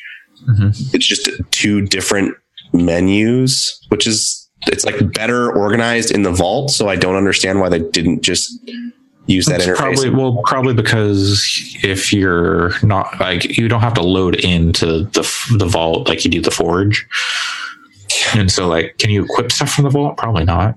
no, Yeah, so That's like you know, they're different things. the number of loading screens. It, it my issue is alleviated because I moved it to an SSD. Mm-hmm. But holy crap! It, a lot I- of loading. it's, it's a lot of loading, and I cannot imagine on console how brutal those loads are going to be. Mm-hmm. It's actually all right on Xbox. I, not as That's long as you were saying. So you were saying like two, three minutes? Yeah. 90 seconds most That's load. good. That's good to hear because Probably uh, about as HD of textures, right? Mm-hmm. It looked better than it did on my PC oh. e- at low and at medium settings. It's possible that just the way that it loads stuff is just a totally different process on a Yeah. console than it would be on a, on a Um, PC hard drive. You, So you have an S, right? Yeah, I have a one S. Okay, okay. I will say I cannot. If someone asked me, I have a PS4, should I buy this game next Friday? I would probably tell them no. It is the kind of game to me that is a really good argument for EA's Origin Access Premier because, like, I maintain that subscription. Currently, Anthem is the thing for me to be paying for that subscription for. I kind of got what I was going to get out of Battlefield 5 right as Anthem was coming out. I'm going to keep that subscription until I am feel like I'm done with Anthem, um, and then I'll pick it back up when I want to play it more. Um, but I, I, it's it's it would be a tough. I would not feel great about buying it for sixty dollars right now. I don't Mhm. think, even though I actually am more positive on it than I expected to be. Hmm, yeah, uh, I, I think I'm with you. Like you were able to, since you are a Premier member, you were able to get Sam and I some trials for EA Access, which Yeah.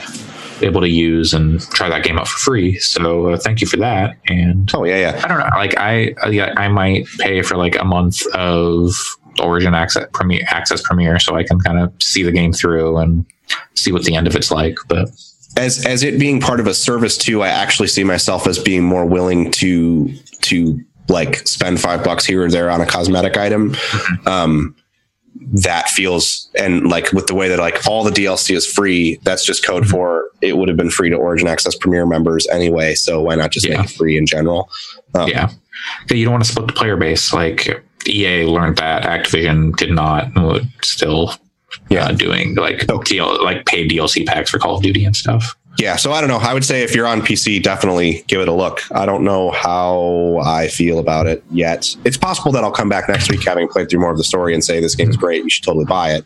But based on what I've played so far, it seems thin and weird in certain ways that I don't know. So in the UK, it was pretty much universally available. A, a load of websites for thirty pounds, which is about two thirds of the cost of a new game. Yeah, And I would hundred percent recommend it for that. So if uh, places like Shopto and Game Collection, uh, which were doing it before, are still doing it, I think it's totally worth thirty. I think you can get it. That's the equivalent of like forty US dollars. If you could get it for Yeah. forty, then totally, it's it's that's that's a that's reasonable. But yeah, I'd be interested in hearing. Sorry, I'll say I'd Uh, be interested in hearing how the late game stuff is because I feel like in these loot shooters, the early to mid game isn't as important to people as what happens in late game. Yeah. Continue. Oh, definitely. So- it looks like the late game is bad, but I'll tell That's you. unfortunate. maybe uh yeah like I, i'm the furthest in but i'm gonna like so i'm like halfway through the leveling progression i'm at level 15 out of 30 and i still haven't reached the stuff that was in the demo that they put out like two weeks ago which was uh, they started you at level 10 yeah, uh Mm, so yeah.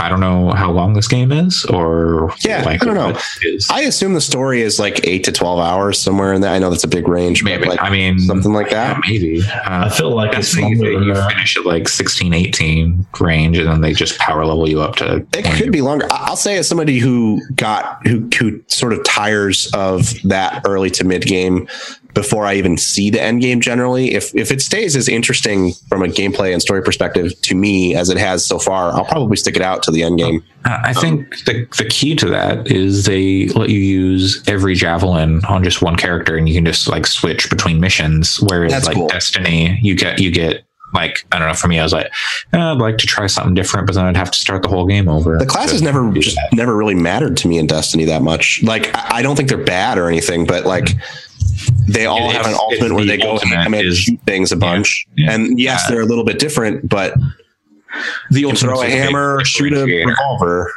Yeah, So, yeah, I'm all about Stormcaller Warlock, but uh, that's Yeah. that's a different thing. but but yeah, I don't know. I I, I think that uh, that the, that the javelins generally are a little more compelling to me than the different classes in Destiny. Yeah. But the guns in Destiny are more interesting to me than the guns are in Anthem so far. So Mhm, I. I think I almost don't think there's much of a comparison there because yes, there are you pick like I said, you pick up guns that have colors on them, and there's a general number that you're increasing, but they feel so different to play that it's. It, it- they're as similar in some ways as like Diablo and Destiny are, you know, like they just they they they have such different verbs. Um, like Mm. I, it's I jump ten times more in Anthem than I do in Destiny, for example, and stuff. So I don't know. It's not even to say that one is better than the other either. I think they both have strengths in different areas. You fly infinitely more in Anthem than you do in Destiny. Yes. I do think that this game, I really wonder if this game started development as something else. Um, and sort of Mass Effect Andromeda 2.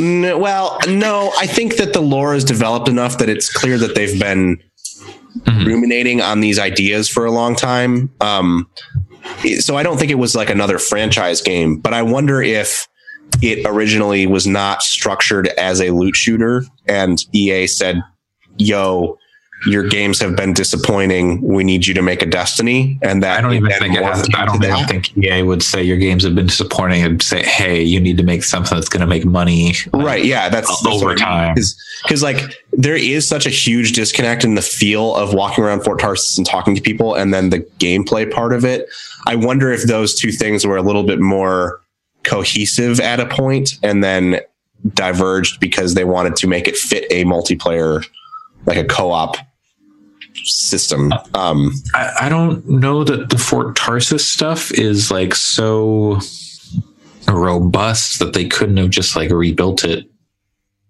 Like it's it's that's sort of less i i almost i just mean more the the i wonder if originally as they were concepting this game the way it looked was you walk around fort tarsis and then that animation plays of you getting in your javelin and then you are suddenly out in the world. Like you take off and you're there and it's a single player Yeah. role playing game where you're flying around that space by yourself and going to yeah, oh yeah, no, no, I get that. I'm just saying, like, if if that was like the original intention and they had it like built as that, and then were like mandated to change the game in some way, I, d- I just don't see why they wouldn't rebuild the Fort Tarsis stuff in like you know not completely overhaul it. I mean, they did that with. They, they can do it. They did it with Mass Effect Andromeda. It didn't turn out great, but that you know, do it with a smaller scale Fort Tarsis scenario and make it into something a little more like that fits with the rest of the game. I don't know. Yeah, I don't know. It's a it's a weird beast. It just feels like it. It feels like there's a the multiplayer is like a layer that that doesn't need to be there to me. I guess I don't know. Um, I think it works when you've got like a, a bunch, like when everyone's working together and actually like on the hard, on hard, it, it makes sense on, on normal. It is just like, what, what is happening here? Everyone's, it's okay. We're done. it did at least finally stop telling me that I should be playing it with other people when I tried to launch solo games. There is a point where it stopped saying that. I guess, which is nice because I was sick of every time I launched it having to go. No, no, I know how I want to play the game. Please let me do it. So there was a, Oh, sorry. Oh, okay, Alex, please. I was gonna say, is there any form of PvP? No, No. Okay. No, and they, they said they have no plans at they the moment. shouldn't. It, I don't think they should try to make it. I don't think it would work. I don't think it would work at all. I, I could see them putting in like a, like a horde mode type thing. Uh, Oh yeah, yeah, sure. I imagine that'll be in one of their updates, but yeah, I don't know. Hmm. Interesting. Well, uh, if anyone have any other thoughts about games today, Uh, if you buy the Division 2 on the Steam, not on the Steam, sorry, on the Epic Games Launcher, you get a free game. You get good. Go- Ghost Recon Wildlands, Watch Dogs 2, or Far Cry Primal. Oh. Just for free. That's kind of That's mental. I feel like Sorry. anyone who Uh, is going to buy the Division Two on PC probably already owns those games, but that is cool. I mean, I don't own any of those games. But you wouldn't buy Division Two on PC. Ah, wouldn't I? I? I don't own any of those games on console either. Yeah, but I just mean the the audience for it on PC is more likely to have played them. I guess. I feel like maybe. Ghost Recon Wildlands turned into something good over time, didn't it? It's meant to be great. I played a free weekend and loved it. I wouldn't say it's great. I would say it's totally pleasant to play. I don't know. It's I play. I played a More ton of it. more pleasant or less pleasant than the crew two. More pleasant than the crew two. Okay. Okay. There's also Ghost Recon Wildlands has some of the weirdest, most off the wall dialogue in any video game I have ever seen. You, you- Holy shit. you know what else it had? Okay, no. You know what else it had? It was the fucking Predator. Yeah, that thing was weird. That was not very good, but my friends and I did beat did kill the predator eventually after four hours of trying it, and it was fun. It should have given you like its cloaking ability. Like you should have killed. I mean, I got the I got the the melee ability that it has. That's pretty cool. but you should have been able to close. I mean, it's not like it's a multi. It's not a PvP game, right? So if you can Well- turn invisible, like it's not going to break the game. Like whatever. I think there is PvP in it, but it's definitely not in the open world. Well, yeah. So who gives a shit? Either way, Anthem available now, kind of. Yeah. Uh, kind of. Uh, Anthem, yeah. I think is better than Ghost Recon Wildlands. uh, if you are a EA Access subscriber EA Access Basic or whatever Origin Access Basic, right? I don't even know what it's called. They have they have like three different ones because the Xbox one is different from the PC one. And there's two versions. Yeah. EA Access, Origin Access Basic, and Origin Access Premier. Yeah. Yeah. Oh, so if you have Origin Access or EA a- a- EA Access Basic, you can play uh, Anthem for 10 hours on the Xbox One or the PC. If you have Origin Access Premier on the PC, you can play the Legion of Dawn edition, which has like Yeah. a bunch of DLC, like skin. Eh, like, yeah, it gives you some extra cosmetics. But it is kind of neat that their premiere version, uh, their the premiere access thing, Like it always gives you the collector's editions. yeah, always yeah. the full extra It's always bonus the stuff. deluxe stuff. Yeah, it's pretty neat. Do you Yeah, think uh, do you think this is the game EA needed? Like ig- ignoring Apex Legends, is this something that EA needed? It's hard to say. Yeah, I think it's something that Bioware needed probably because they had to put a game out. uh, there's like the, and they've put out or like I think Michael Gamble, he's like one of like the lead producers or something on the game, um, has been out there saying like here's what's going to happen for like day one patch. So like there's stuff that's going to change by the 22nd. Um, I'll say I think 22nd. It's the 22nd, right? Uh, yes. Yeah, 22nd. I think that that you know, ignoring uh, Apex Legends, this is definitely a game that EA needed. But I think considering Apex Legends, Apex Legends is a much more important game for them uh, long term. I think. It'll, just depend on how uh, the monetization stuff with Apex goes forward, and if because like I don't know, I, I haven't the the sentiment I've seen is like we talked about it earlier, like the monetization stuff is not great in Apex, and Yeah, so if they fix that, if they fix that, then I could see it. Being I better. think it's less of a of people not wanting to spend money on the game and more them wanting better reasons to spend money on it. Mm-hmm. yeah, This is the sentiment that I've seen, and I think the battle pass will be that thing because it'll be ten or Hopefully, fifteen bucks, and then it'll. I Yeah, can't imagine they'll charge more than the competition for their battle pass. currently there is no. You should not buy Apex packs. Like there is no reason to. Nothing in that game looks that good. Yeah, I like some of the skins a lot, but I, I don't. But I don't think there are any. I don't personally. I don't think anything in that game is worth spending money on yet. Uh, I like, there are. I could I could understand like maybe oh I just want to get the characters and if I could directly purchase, uh, I would say there's probably a skin per character that if I could pay five dollars to get the skin, I would probably do it. Um, but the problem is that you cannot do that. You can only spend 20 well, 18 dollars Mhm. on select skins, some of which are gun skins, and there is no gun skin in any game ever made that is worth eighteen dollars.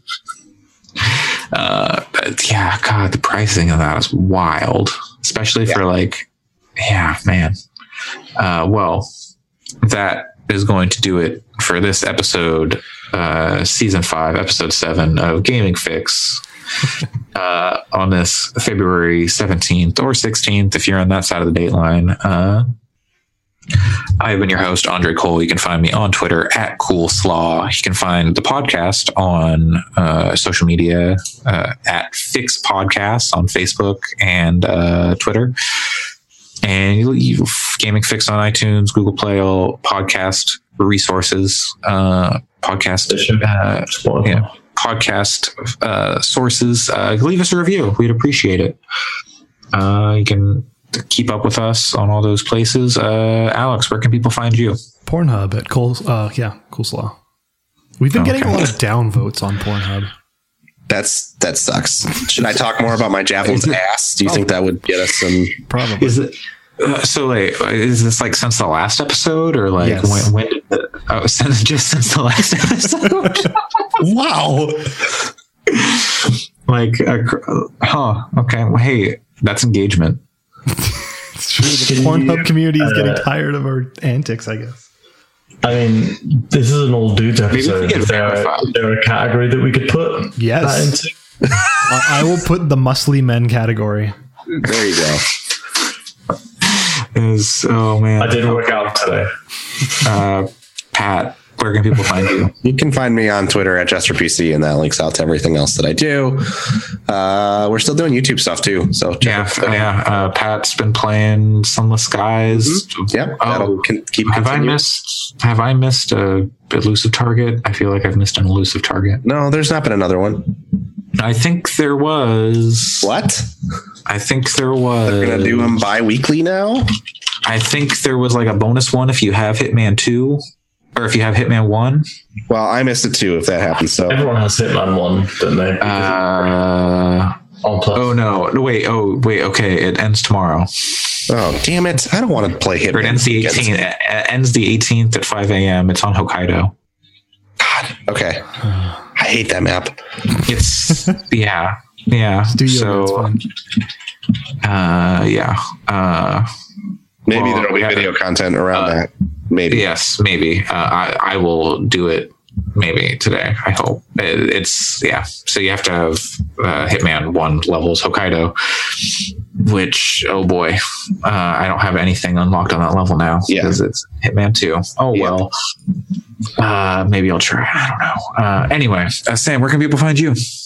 Uh, you can find me on uh, Twitter and Instagram and most places at SGCH. Uh, you can also find my um, YouTube channel by searching my name. But I also think, yeah, if you type in youtube.com forward slash user forward slash SpiderFan 2099, you get to me. Because I made that account when I was 21. Not when you were twenty ninety nine. No, I haven't been that age yet. Yet. and you never will. Uh, That thanks for like joining us. Uh, it, it is.